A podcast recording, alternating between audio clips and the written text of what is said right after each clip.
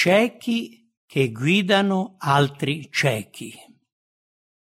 Ho visto delle guide cieche che lavoravano per rendere cieche altre persone, senza che si rendessero conto di cosa stesse per sopraggiungergli.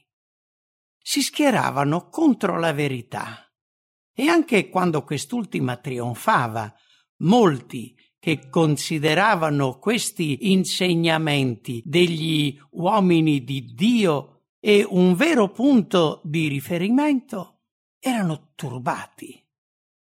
Quando chiedevano a questi dirigenti spiegazioni sul sabato, Essi rispondevano con l'intento di liberarsi del quarto comandamento. Ho visto che in molti casi non c'era onestà quando assumevano posizioni contro il sabato. Il loro obiettivo principale era eludere il sabato del Signore e osservare un giorno diverso da quello santificato da Yahweh. Se viene demolita un'argomentazione, si appellano ad un'altra posizione, anche se questa era già stata abbandonata dai suoi sostenitori che l'avevano considerata insufficiente. Il popolo di Dio sta arrivando all'unità della fede. Quelli che osservano il sabato biblico sono uniti nella comprensione della verità biblica ma coloro che si oppongono al sabato fra gli avventisti sono stranamente divisi. Una persona si oppone al sabato, dichiara le sue motivazioni e tutto sembra chiaro. Ma il problema non è concluso. E visto che la verità sabbatica si diffonde, i figli di Dio l'accettano ancora, si fa avanti un altro per capovolgerla.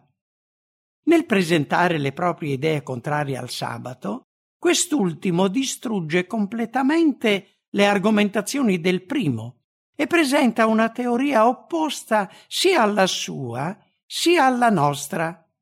Lo stesso si ripete con la terza e la quarta persona, ma nessuno di loro citerà la parola di Dio. Il settimo giorno è il sabato del Signore tuo Dio. Ho visto che questi uomini sono carnali e non si sottomettono alla santa legge di Dio. Non si mettono d'accordo tra loro, nonostante tutti i loro sforzi per distorcere le scritture, creare delle brecce nella legge di Dio, modificare, abolire o fare qualsiasi altra cosa in merito al quarto comandamento piuttosto che osservarlo. Vogliono fare tacere il gregge su questo punto, presentando una qualsiasi argomentazione e sperando che molti dei loro simpatizzanti non siano particolarmente zelanti nello studio della Bibbia. Così riusciranno a trasformare l'errore in verità e gli uditori accetteranno le loro opinioni senza cercare approfondimenti.